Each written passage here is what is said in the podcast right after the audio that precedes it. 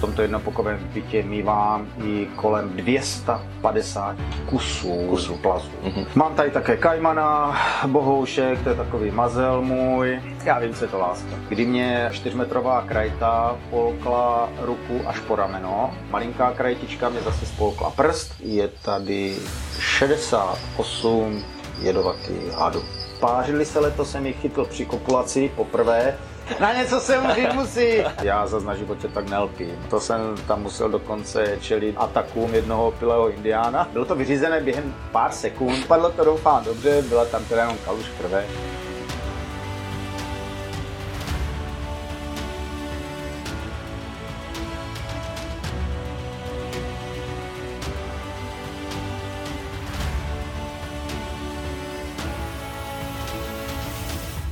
Tak zdravím všechny dobré lidi a vítám tady dnešního hosta, kterým není nikdo jiný než Karel Zavadil, známý také pod přezdívkou Kobra. Zdravím tě, Karle. Ahoj. A já tě, Karle, asi na začátek trošku představím. Ty jsi vášnivý jako milovník zvířat, hlavně máš rád hady a plazy obecně, kterých tady máš eh, ve svém bytě ve Veselí nad Moravou nespočet. Ale jsi také stále aktivní fotbalový brankář a v minulosti si absolvoval spoustu řekl bych, dobrodružných cest po Jižní Americe a Střední Americe. A to v době, kdy cestování ještě nebylo tak cool jako je dnes a nebylo to ještě tak jednoduché. Takže eh, když se vrátíme k těm začátkům, kde ta vášeň pro ty zvířata vlastně vznikla u tebe? Tak eh, zvířata mě bavila v podstatě svým způsobem už od narození. Já už jsem od školky a od eh, první, druhé třídy tíhl vlastně eh, ke zvířatům a kdokoliv se někdykoliv zeptal, kde bych chtěl, až budu dost jednou dospělý pracovat, tak u zvířátek v zoologické zahradě to bylo vždycky. No, nakonec eh, jsem se tam dostal do zoologické brigádně a byla tam podmínka, abych tam mohl pracovat stále, tak eh, maturita. Eh, protože jsem se nedostal na jedinou školu, která v republice byla eh, chovatel exotických zvířat, tak jsem eh, příbuzný obor musel mít, to znamená hospodářská zvířata. Takže vystudoval jsem střední zemědělskou technickou školu, obor chovatel, no a nastoupil jsem v zoologické zahradě, tehdy to byl ještě zoopark Hodonín, u exotů, ale mm, nebylo to nakonec podle mých představ, takže jsem odešel a v budoucnu jsem si založil v podstatě zoologickou zahradu soukromou. Jaké zvíře si spořídil jako první? Kdy to bylo a jak se jmenovalo? Vzpomeneš si? Plaza nebo vůbec zvíře jako takové? Můžeme oba. Tak, prvního hada jsem si pořídil eh, ve 20 letech. Byl to hrozný královský, kdy eh, spolužačka na střední zemědělské škole, tak když jsem se s ní o přestávkách bavil, tak mě uh, informovala o tom, že má nějakého kamaráda v Brně, který chová hady. A já prostě hady chová doma. To jsem si nedolů představit, že by někdo choval hady doma. Tehdy to absolutně nebylo běžné, jak je to třeba dnes. Mm-hmm. Jo? Tak jsem to chtěl vidět. No a tak uh, mě tam jednoho, jednoho dne teda uh, zavezla, já jsem se s tím jejím kamarádem seznámil a teďka, jak on mě otevřel ten svůj pokoj a tam bylo asi 20 terárií prostě s různými hadama, tak jsem mm-hmm. leděl jak puk a tam nějak jsem dostal ten impuls, že takové zvíře bych chtěl, nebo takového hada bych si chtěl jednou pořídit také. A jinak první zvíře jako takové v, v tom dětském věku přesně už nevím, ale bylo to morčátko nebo andul, karibičky možná, mm. jo. Takové, takové ty běžné věci, jako děti většinou s tím začínají. Ale had ve 20. Jak se jmenoval ten had? Byl to hrozný královský a protože moje roková eh, skupina je Rainbow, kde hrál eh, solovou kytaru Richie Blackmore, tak jsem ho pojmenoval Richie.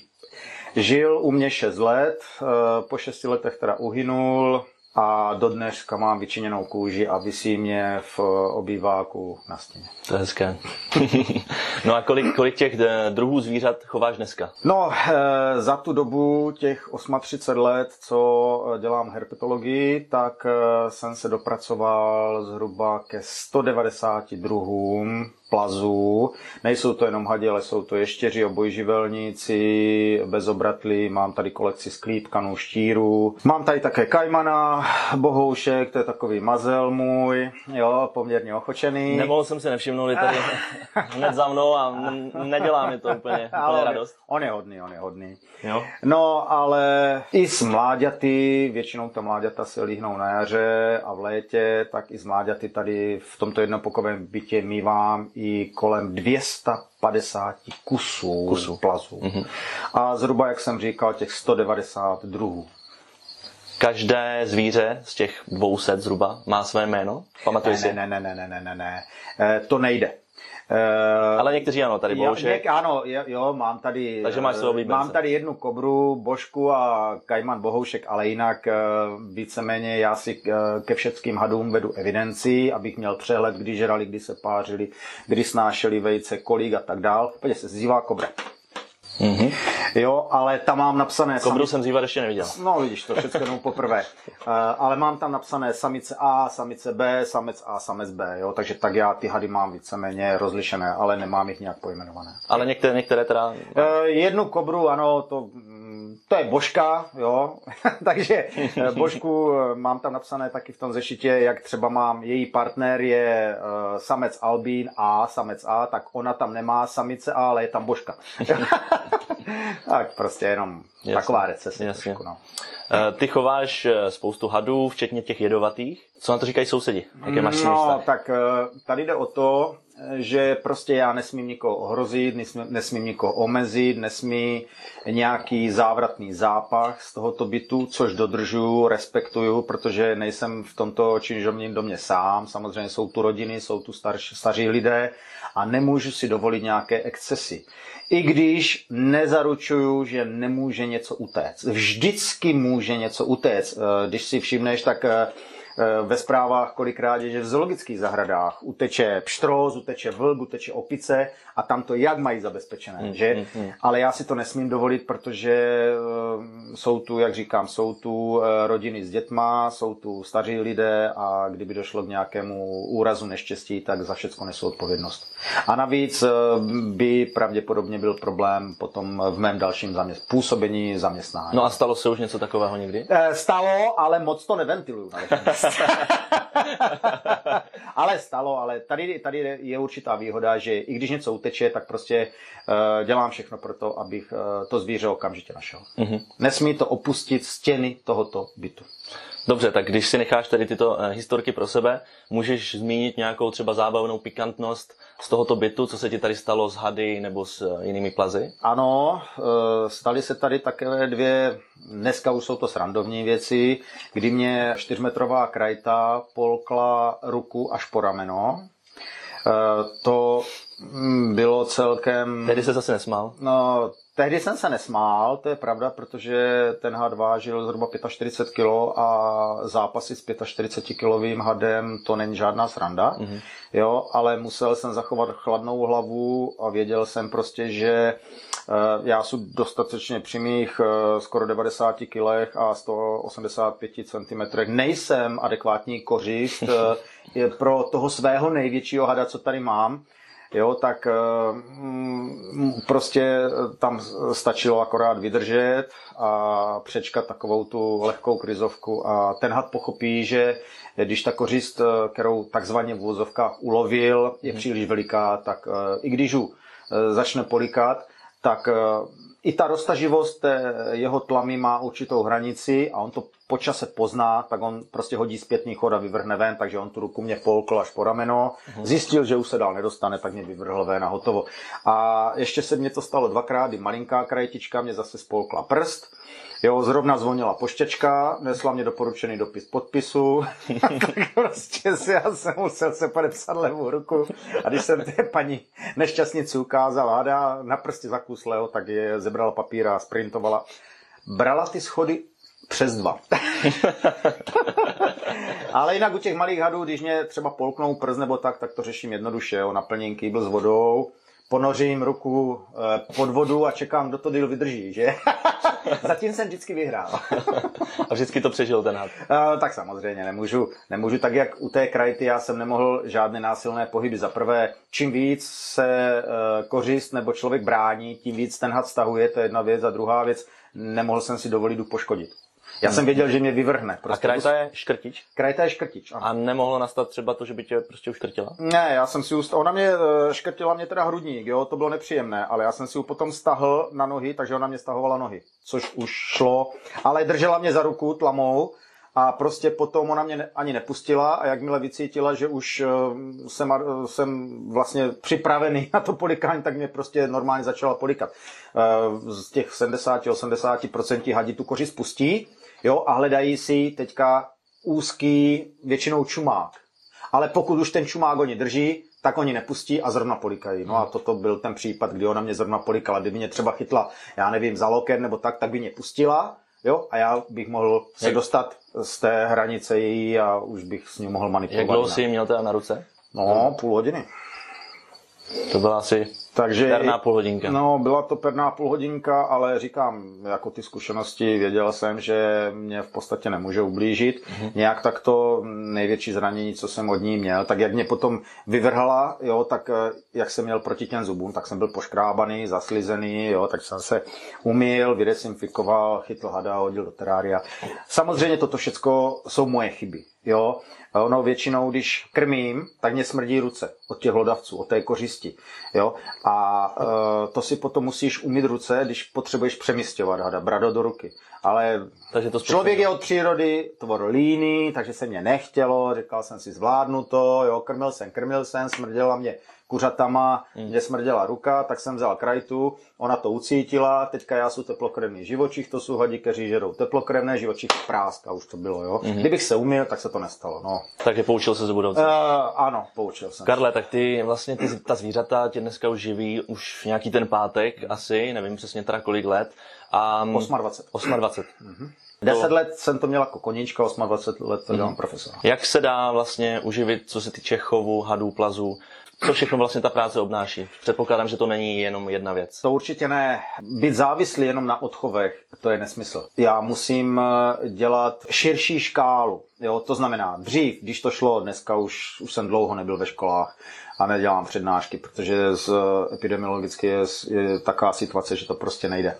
Ale Jezdil jsem po školách, dělal jsem přednášky, eh, dělám výstavy, to je hlavní můj příjem v podstatě. Jo? Každý rok pořádám někde v nějakém městě výstavy. Vyrábím terária, prodávám mláďata, dělám poradenskou činnost, prodávám krmné hlodavce, krmný hmyz, dělám částečně veterinární činnost a jezdím na burzy.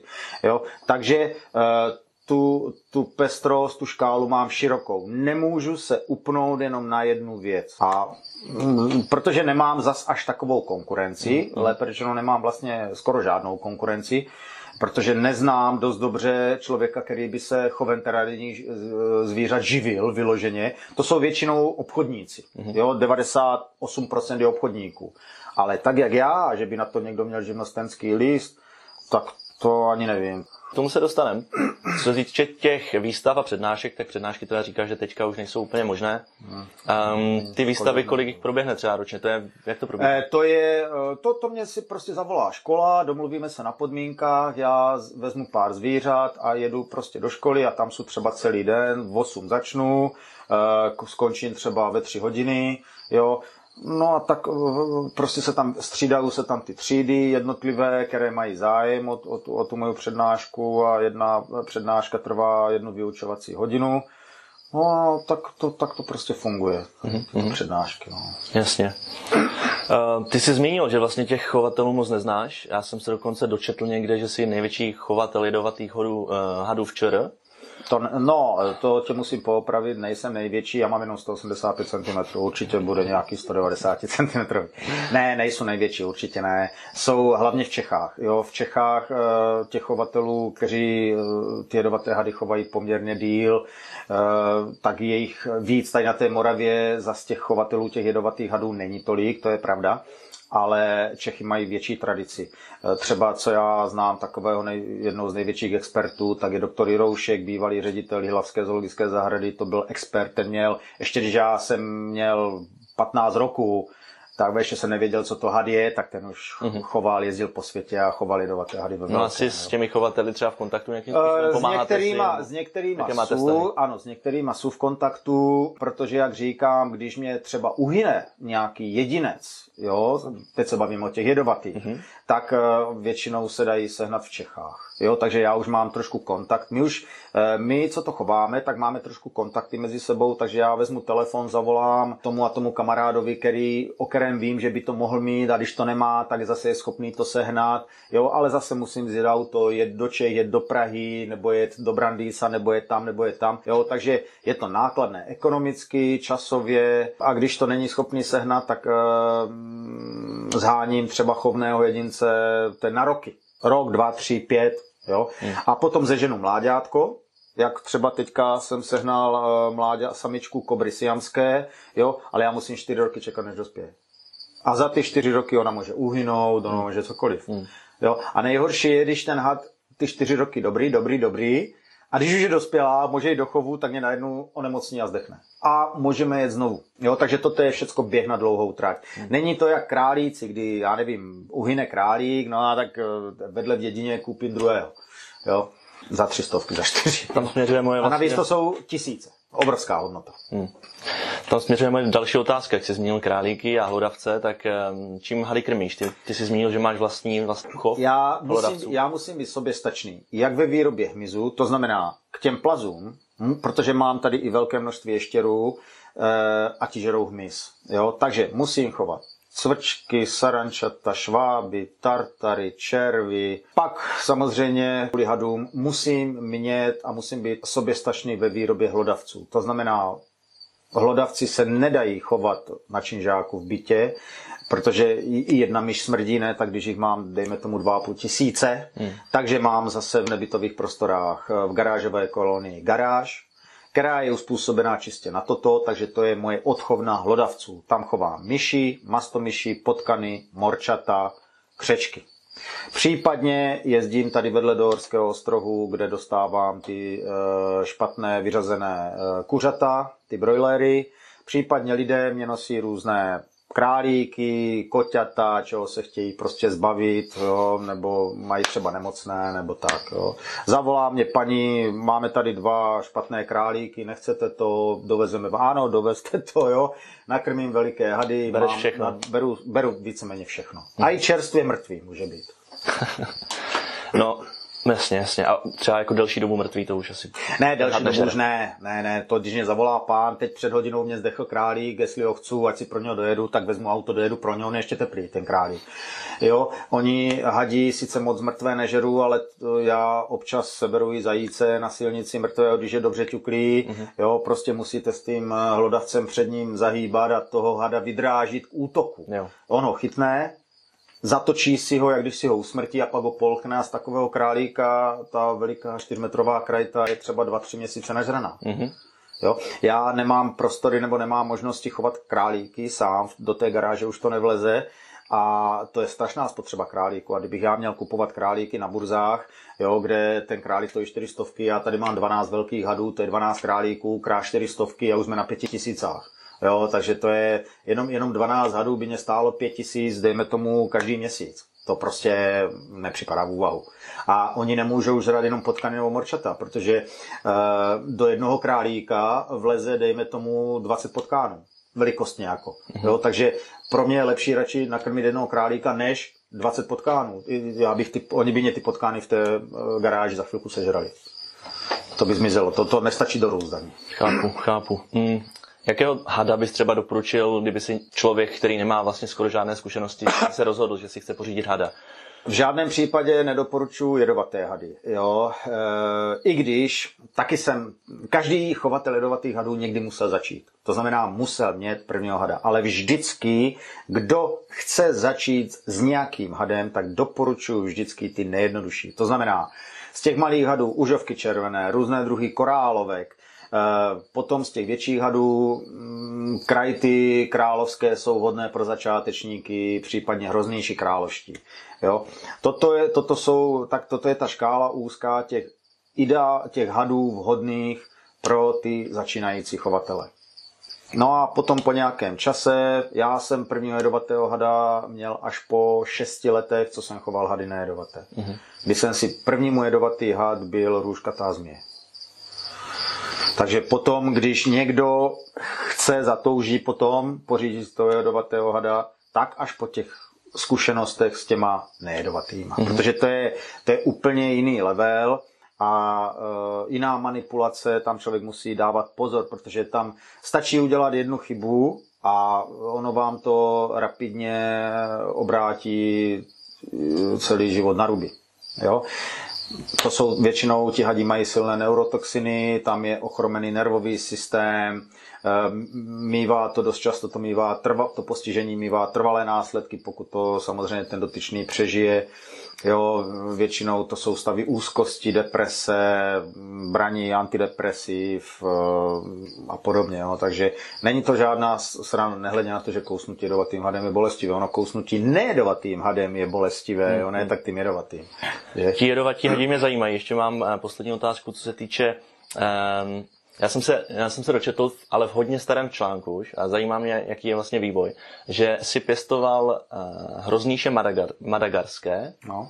a ty si vlastně zmiňoval v tom článku, že jejich o, případný odchov by ti výrazně finančně polepšil, ale že se nechcou rozmnožovat. Jak to tenkrát dopadlo? Nic, já jsem jich do dneška nerozmnožil. Stále je máš? Stále mám, jedna samice mě uhynula, měl jsem dvě samice, tři samce, jedna mě uhynula, takže už mám jenom jednu samici a tři samce, ale Mám jich už asi 14-15 roků a prostě nepodařilo se mě jich rozmnožit. Hmm. Za to jsem rozmnožil jiné druhy. Letos jsem rozmnožil uh, kobry monoklové, jo, rozmnožil jsem ko- uh, krajty královské, množím poměrně často. Uh, letos jsem přistihl krajty mřížkované, že se pářily poprvé, jo, takže uvidíme. Uh, množím chřestýše, jo, uh, mám každý rok 20 mláďat. Takže, ale mm, Hrozný jsou samozřejmě... jim se prostě nechtělo. Hroznější madagaskarské, no. Nedá se, už to asi nevypadne. Už asi ne. Uh, tak pojďme k těm jedovatým hadům ještě trošku. Uh, jaká je legislativa v České republice ohledně chovu jedovatých hadů? Každý, kdo chová jedovaté hady, tak uh, musí mít povolení chovu nebezpečných zvířat. Toto povolení vydává veterinární zpráva v místě bydliště, to znamená, mě to vydává okresní veterinární zpráva Hodonín. Toto povolení je na tři roky. To dojede paní doktorka, která tady zkontroluje jednak Eh, zabezpečení, jednak jak je o zvířata postaráno a množství a druhy těch jedovatých plazů, eh, jedovatých hadů. Takže ty se potom zapíšou na to povolení a zhruba za 14 dní do, do 10 dnů mě dojde to povolení, kde já můžu uh, ty hady vlastně chovat mm-hmm. legálně. Mm-hmm. Ale samozřejmě je spousta chovatelů, kteří chovají nelegálně, že, ale to už je na riziko každému člověku. Já jako profesionál a veřejně známá osoba si toto nemůžu dovolit, jo, takže to prostě musíme všechno zlegalizovat. Kolik obecně asi živočichů nebo hadů těch jedovatých tady máš ve svém bytě? Tady, eh, když to řeknu přesně, tak teďka v tuhle chvíli je tady 68 jedovatých hadů. Přesně. Že by mi to zpestřilo náladu, to úplně ne. Na něco se užít musí. Teď mi tady něco drželo, není to ten krokodýl, jo? Ne, to není vlastně. Bohušek by si to nedovolil. A který z nich je nejnebezpečnější?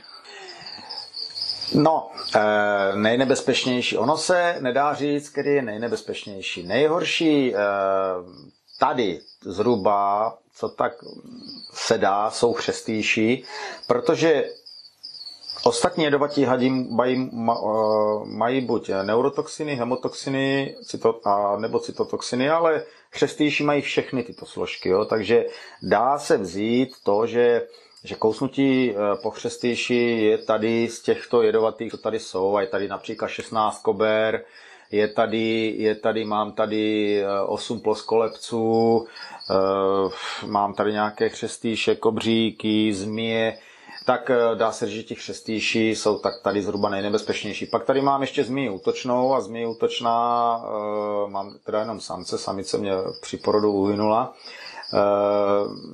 takže zmije útočná je například had, který má na svědomí v Africe nejvíc lidských životů. A jinak na světě nejjedovatější je Taipan, který žije v Austrálii. To jsi zmiňoval před natáčením, že přemýšlíš, že si ho uh, Přemýšlím o tom, eh, abych si zase zatraktivnil výstavy, že bych si pořídil toho Taipana, ale momentálně je to poměrně velký had, ale nemám pro něho zatím prostory, mm, jo, mm. protože jak tady vidíš, tak přece jenom je to jednopokojový byt a ten není nafukovací, takže už to tady mám tak naskládané, že tady tak, tak, tak projdu a e, říkám to, chce to mě prostory. No, nemůžu mít eh, dvoumetrového nebezpečného hada v teráriu 40 x 50 cm. To největší terárium je asi tohle, co Největší terárium je 2,5 metru krát metr krát metr, no a tady chovám vlastně nejdelší hady na světě a to je tam říškovaná, která v přírodě doroste až 11 metrů o váze zhruba 150 kg. Samozřejmě v zajetí, v zajetí eh, nedorostou takových délek, ta samice už má teď něco přes 4 metry, asi 4,20, samec je teda o něco menší, ale je to výhodné, protože samice je hodná. Je, je to import ze Sri Lanky, je to podruh Long Island, dovezl jsem si je před pěti lety z Prahy jako mláďátka, ale eh, ona je hodná, to je dobře, ale on je zlý, on se bojí pořád a je, a je agresivní, naštěstí je menší, takže uh-huh. na něho musím hodně dávat pozor. Ale v zajetí on na těch 6 metrů udělá a těch 80 kg, 90 ona dělá, takže pak to nebude sranda ani při manipulaci s takovým hadem. Ale pářili se letos, jsem jich chytl při kopulaci poprvé, Kdybych to rozmnožil, byl bych rád, protože pravděpodobně buď jsou jediný, anebo jeden z mála v republice, který tady tento poddruh vlastní. Mm-hmm. A nevyrušil, jo? Ne, to já. já se tady chovám jak voyeur. Já jenom chodím a sleduju a pak si to zapíšu do zešitu páření. Mm. Abych věděl, kdy zhruba můžu čekat snůžku vajec, protože eh, krajtým říškované snáší 30 až 50 vajec. A ty vajce jsou velké jak pěst a teďka to musí do líhně. Hmm. Jo? Takže buď do líhně, ale já takovou velkou líheň nemám, abych já tam vrazil uh, takovou snůžku. Takže budu muset pravděpodobně to vyřešit tak, jak jsem dřív uh, množil krajty tmavé, to bylo to samé. Prostě uh, pokud ona na tom bude sedět a krajty sedí na vejcích, tak ji musím udělat porodnu, tady z nějakého terária, a ona ty dva měsíce si je schopná to odchovat, mm-hmm. vysedět ty vejce. Zajímavé, to jsem ještě neslyšel asi. No, ty sedí na vejcích. Uh-huh, No a... Mm, Ale musí mít podmínky. Jasně. Dva měsíce, 60 až uh, 62 dní. A tam se to inkubuje, ty mládě. Co se to tady za mnou děje? Nic, bazilišci letají. okay. Um, co se týče té manipulace s těmi jedovatými hady, tak jsme se bavili, že vlastně změnil posledních letech eh, relativně strategii, že těch jedovatých hadů máš čím dál tím víc hmm. a musíš být o to opatrnější. Tak jak no. tomu předcházet, asi případně připraven, jakože někdy opravdu se něco může stát a ano. co, co potom třeba? No, když to trošičku malinko vezmu za pače si, já za na životě tak nelpím, ale kdyby se něco stalo, no tak prostě postup je následovný. Zavolá se pohotovost, oni by museli informovat, eh, museli by poslat pro mě vrtulník, vrtulník by mě musel odvést do Brna na toxikologické oddělení, tuším do Bohunic. Tam by museli udělat atest, jo, jestli můj organismus je schopný vůbec to sérum přijat. Protože sérum je pouze oslabený je. Teďka my to sérum museli mít. Já bych si předtím, ale ještě musel na tričko eh, špendlíkem přišpendlit na papírek název hada, česky i latinsky, a musel bych jim nahlásit, aby mm. oni mohli eh, na toho konkrétního hada to sérum zhánět. Protože neexistuje univerzální sérum. Na každého hada je specifické sérum. Na zmi od změ, na chřestýše od chřestýše, na kobru od kobry a mhm. podobně.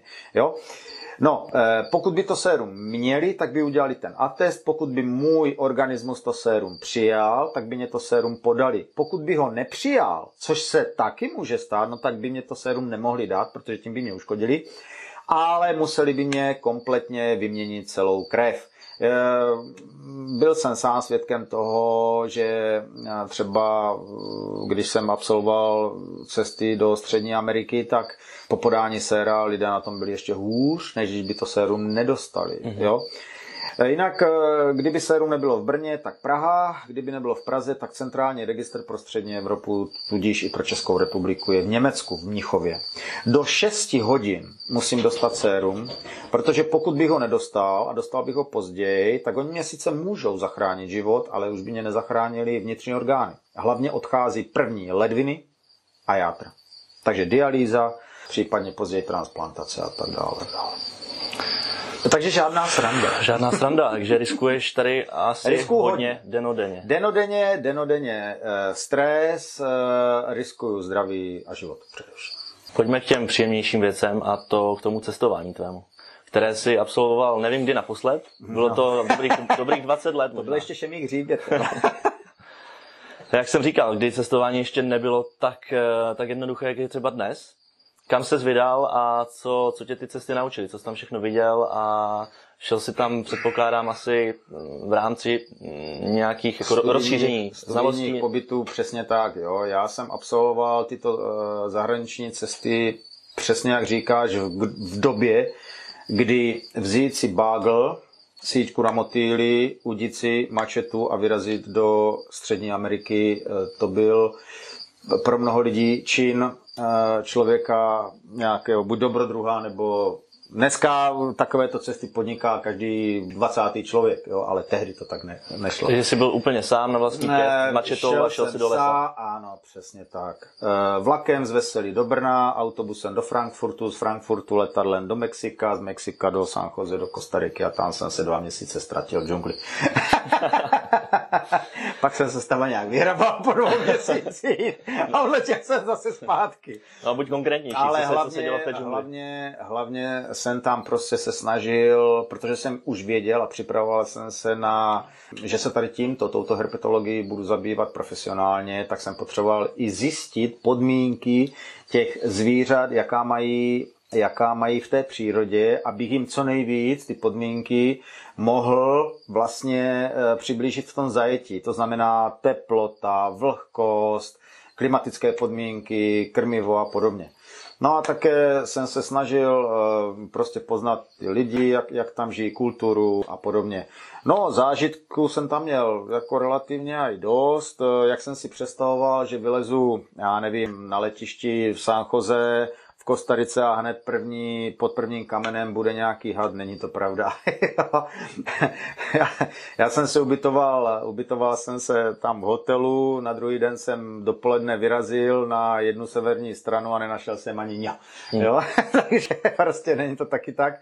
Jak, no, tak jak časem jsem... to zase naučil. Ano, jednak jsem se, trochu jsem se španělsky eh, učil v letadle, jo, takže jsem se tam jak tak s lidma domluvil anglicky, to se se mnou vůbec nebavili, mm-hmm. to, to jsem tam musel dokonce čelit atakům jednoho opilého indiána, který anglicky ani čuka jedině španělsky.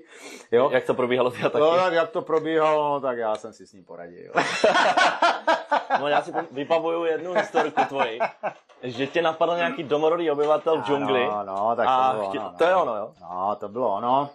Tak to bylo prostě, kvůli, kvůli prostě to bylo, to bylo to, on na mě něco volal a, a já jsem eh, se otočil a zavolal jsem na něho yes, yes, jako ano, ano a šel jsem dál a jenom jsem slyšel no yes, sí a cvak něco cvaklo, já se otočím a mám vystřelovací nůž v ruce.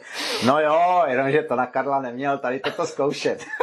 protože já 60 cm mačetu, no a bylo to, bylo to vyřízené během pár sekund a pak jsem nasadil, já jsem měl vysistovku za 12. a Indián přežil, jo? Jak jsem se po dvou hodinách z toho přírodního parku vracel zpátky, tak už tam nebyl. takže, takže dopadlo to doufám dobře, byla tam teda jenom kaluž krve, ale, ale dobré, no. tak jsme se zasmáli, že? a já do autobusu a radši do druhého města. Ale jinak, jinak můžu říct, že to, jsou, to bylo mimořádné tady tohle, eh, jo. E, jinak eh, lidé třeba v Kostarice byli velice příjemní, ochotní pomoct, mohl jsem tam i přenocovat, dokonce se mě tam jedni snažili živit, jo. Jednou jsem tam hrál na kytaru v restauraci, okamžitě jsem měl obecenstvo. Trošku nadneseně řeknu, kdybych nebyl tehdy čerstvě ženatý, tak jsem tam dneska zůstal. A naši měli vnuky indiány.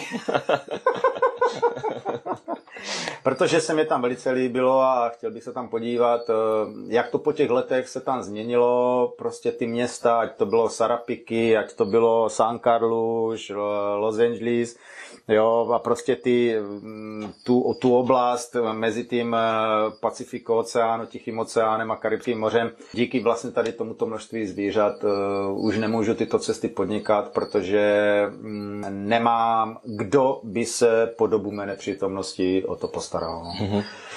Jinak jsem tam v Kostarice zažil ještě dvě takové, nebo tři takové uh, zajímavé epizody. Za prvé, zachytal jsem si tam fotbal. Byl jsem na 20 minut využít v přátelském zápase mužstva na úrovni zhruba tady naší první A třídy krajského přeboru, což jsem si to velice vážil, že Eh, zahrát si aspoň 20 minut eh, jeho, moravský, jeho moravský, jeho americký fotbal, tak to bylo úžasné. Eh, na to, že jsem brankář, gola jsem nedostal. Čekal jsem hned nějakou profesionální smlouvu, no, nepřišla. Tehdy jsem byl hráč Uherského ostrohu. no, nevadí. Eh, to byla jedna taková zvláštnost. Další zvláštnost, eh, podařilo se mě tam ulovit eh, malého kajmana. Ovšem, nepočítal jsem s tím, že mě bude nějaký, nějaký dobu pronásledovat jeho matka. jo, takže, takže jsem prchal cestou, necestou a mohl jsem být rád, že jsem tam ne, nezapadl do bažin. No a e, říkám, příroda, zvířata, rostliny, lidé, jako Kostarika krásná země, jo. Krásná architektura, dokonce jsem se tam účastnil volby prezidenta, takže to bylo, to bylo nádherné, na poloostrově Puntarena zrovna, jo, takže jsem, mě tam, nabrali mě tam eh, na nákladní automobil a teďka řvali jsme tam jméno toho kandidáta, tak jsem ho řval taky, jsem nevěděl vůbec o co jde, jo, ale prostě dobré. Takže jako prostě zážitky jako takové mám. Chytl jsem si tam v přírodě prvního hroznějše svého, jo, kterého se mě podařilo, dovezl jsem si ho tehdy i domů.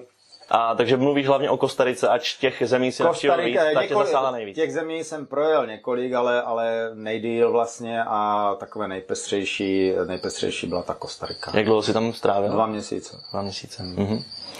No tak eh, já myslím, že za těch eh, x let se to tam proměnilo eh, hodně a dneska bys byl možná překvapen. No, hlavně co jsem zjistil, tak vulkán Arenal je činný a bylo tam několik zemětřesení a podstatně to tam změnilo ráz krajiny. Jo, takže za těch 28 let, co jsem tam byl naposledy, no, dcera se narodila, já jsem dojel z Kostariky a ještě nebyla na světě. Za měsíc se narodila, dneska má 28 roku. Hmm. Takže je to 28 let, co jsem tam byl. To se dá lehce pamatovat tím pádem. Ano, ano. jsi zmínil fotbal na Kostarice. Jak jsem už zmiňoval na začátku, ty jsi stále aktivní ve svých 58 letech. Doufám, že nevadí, že jsem to zmínil. Stále aktivní fotbalový brankář. No, tak Jak, snažím se. ač ještě neskončila, od tomu se taky dostanem, eh, jaké jsou ještě tvoje cíle ve fotbalu, tak eh, jak bys zhodnotil prozatím tvoji kariéru? No, eh, moje fotbalová kariéra, jak teda řekl, tak eh, jako je dlouhá, to tady už eh, si toho všimli i místní domorodci, že je něco na mě zvláštního, že ještě furt prostě trénuju s 20 letýma klukama. Bohužel nejsou už natolik herně vytížený, protože může člověk se snažit jak chce, dělat co chce, můžu skákat od tyčky k tyčce, ale prostě ten věk je, je podstatný a rozhodující pro všechny. Jo? Takže, eh, že by někdo postavil k mistrovskému zápasu 58 letého eh, člověka, to je prostě nemyslitelné. Hmm, hmm. Pokud by mu vyloženě nehořelo, eh, že by neměl koho tam dát, jo? Takže eh, co se týče vytíženosti zápasů, už nemám takovou, jo, ale tréninkově jsou vytížený teda maximálně, protože já mm, jednu ze svých vlastností, co si velice cením, je zodpovědnost. Mm.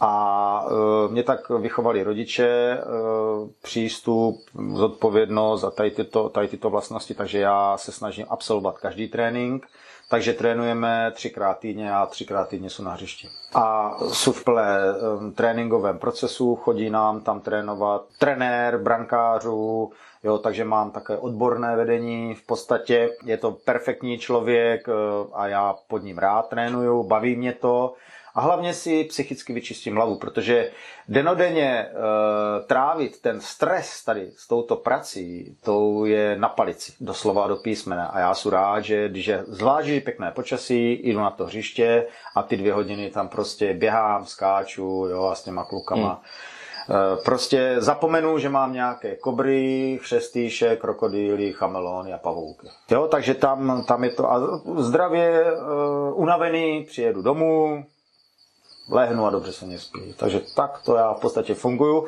a budu se snažit fungovat, co to, co to půjde nejdýl. Čím díl vydržím, tím líp, ale všechno je to otázka zdraví. Bavili jsme se o tom rovněž před natáčením. Ty si říkal, že teďka už útočíš na, na světový rekord, že by se chtěl dostat jednou do Guinnessovky. Ještě ti chybí teda 12 let, podle tvých informací, která světový rekordman ukončil kariéru v 70 letech, je to tak? No. Odkud byl? E, někde Salvador nebo někde. Jo. A byl to taky brankář? E, ano, však právě, právě mm. proto, jo, jo, že to byl brankář, že prostě nastoupil v 70 letech k mistrovskému zápasu, jo, jako, jako organizovaný, jo, takže mm, samozřejmě je to daleko, je to jenom tak, že se bavíme, je to taková sranda víceméně, ale tak proč ne, pokud bude sloužit zdraví a bude mě to bavit, jo, když se zraním, jo, protože já se nesmím zranit. To je ten problém, že já nesmím být nemocný a nesmím se zranit. Hmm. Kdo by to potom dělal, kdybych měl třeba zlomenou ruku? Jo? A to už jsem těch úrazů měl. Prasklý kříž, jako brankář, to je, eh, to je... Prasklá klíční kost, jo. Prsty, teď nedávno, šlacha, jo, eh, ale to jsou, naštěstí toto jsou malé úrazy, kde já si můžu poradit, jo, nějak, ale kdybych měl zlomenou nohu nebo zlomenou ruku, mě, jo, tak eh, těžko s jednou rukou já můžu tady manipulovat s těma zvířatama, hmm. jo, takže to je veliké nebezpečí, ale přesto prostě nedovedu si představit, že bych ten fotbal... Já vím, že jednou skončím. To nejde prostě dělat věčně do smrti. Jo. Na 70 třeba. To chápu, no, to chápu i já. Jo, ale jak říká můj kamarád Jarda Jágr, věk je jenom číslo. A když se mi to podaří do té sedmdesátky, no tak proč ne, že? Šedesátka je za dva roky, tak co? Snad jo, snad jo. Já mám ještě jednu fotbalovou otázku. Neodpustím si já jsem měl tu čest si s tebou vlastně párkrát zahrát v jednom týmu. A dokonce jsem tě viděl chytat při exibičním utkání v rámci oslav 100 let fotbalu v Uherském ostrohu, odkud podcházím a kde si vlastně taky nějakou dobu hrával. Tehdy si vlastně nastoupil za eh, mužstvo legend Uherského ostrohu eh, a hráli jste proti celku, eh, ženskému celku první FC Slovácko. A ty si tenkrát před zápasem prohlásil, že, že pokud ti žena dá gol, takže ukončíš kariéru. Jak to tenkrát dopadlo? No, eh, no. Člověk míní, osud mění. eh, ano, toto jsem řekl, to nezastírám, jo ale bylo to spíš jenom takový hec. Bohužel naše obrana byla špatná. ne, tady šlo o to, že góla jsem dostal, to je pravda, ale, ale ten gol byl krásný, já si ho pamatuju. Já taky. Bylo to, byla to tvrdá střela, jedno, jestli by to střelil útočný chlap nebo útočný ženská.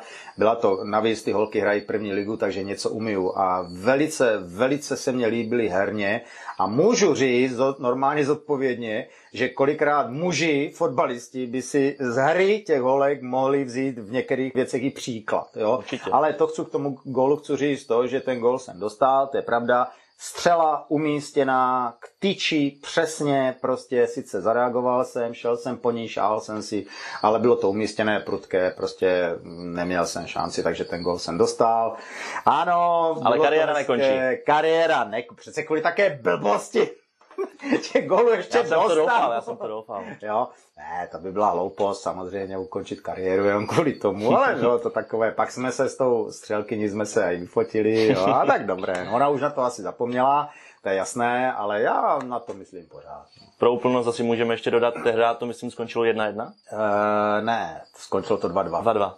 Skončilo to 2-2, protože eh, já jsem chytal první poločas, eh, Milan Pišan chytal druhý poločas, zachytal dobře, na, na to, že má pivas pořádný, jo, ale dostal dost blbý gól, eh, my jsme potom dva dali, takže to skončilo 2-2. Mm-hmm. Takže smírně. Takže nakonec smírně. Kdyby jsme prohráli, tak by skončil s Karle, já ti moc děkuji za rozhovor, to byla moje poslední otázka a doufám, že ti fotbalová kariéra ještě dlouho vydrží a že tě budou hadí, plazy a další živočichové ještě dlouho bavit. Já děkuju a udělám pro to maximum, abych nesklamal nejenom tebe a diváky, ale hlavně sebe. a moc děkuju také vám všem, kteří si rozhovor s Karlem poslechli. Pokud byste se chtěli podívat i na záběry z prohlídky Karlova bytu, na nich si mimo jiné hraje s jedovatou kobrou, mrkněte na bonusovou část rozhovoru na YouTube. Odkaz na YouTubeový kanál podcastu najdete třeba na Instagramovém účtu tohoto projektu, který nese název na.hrane. Mějte se a u příští epizody naslyšenou.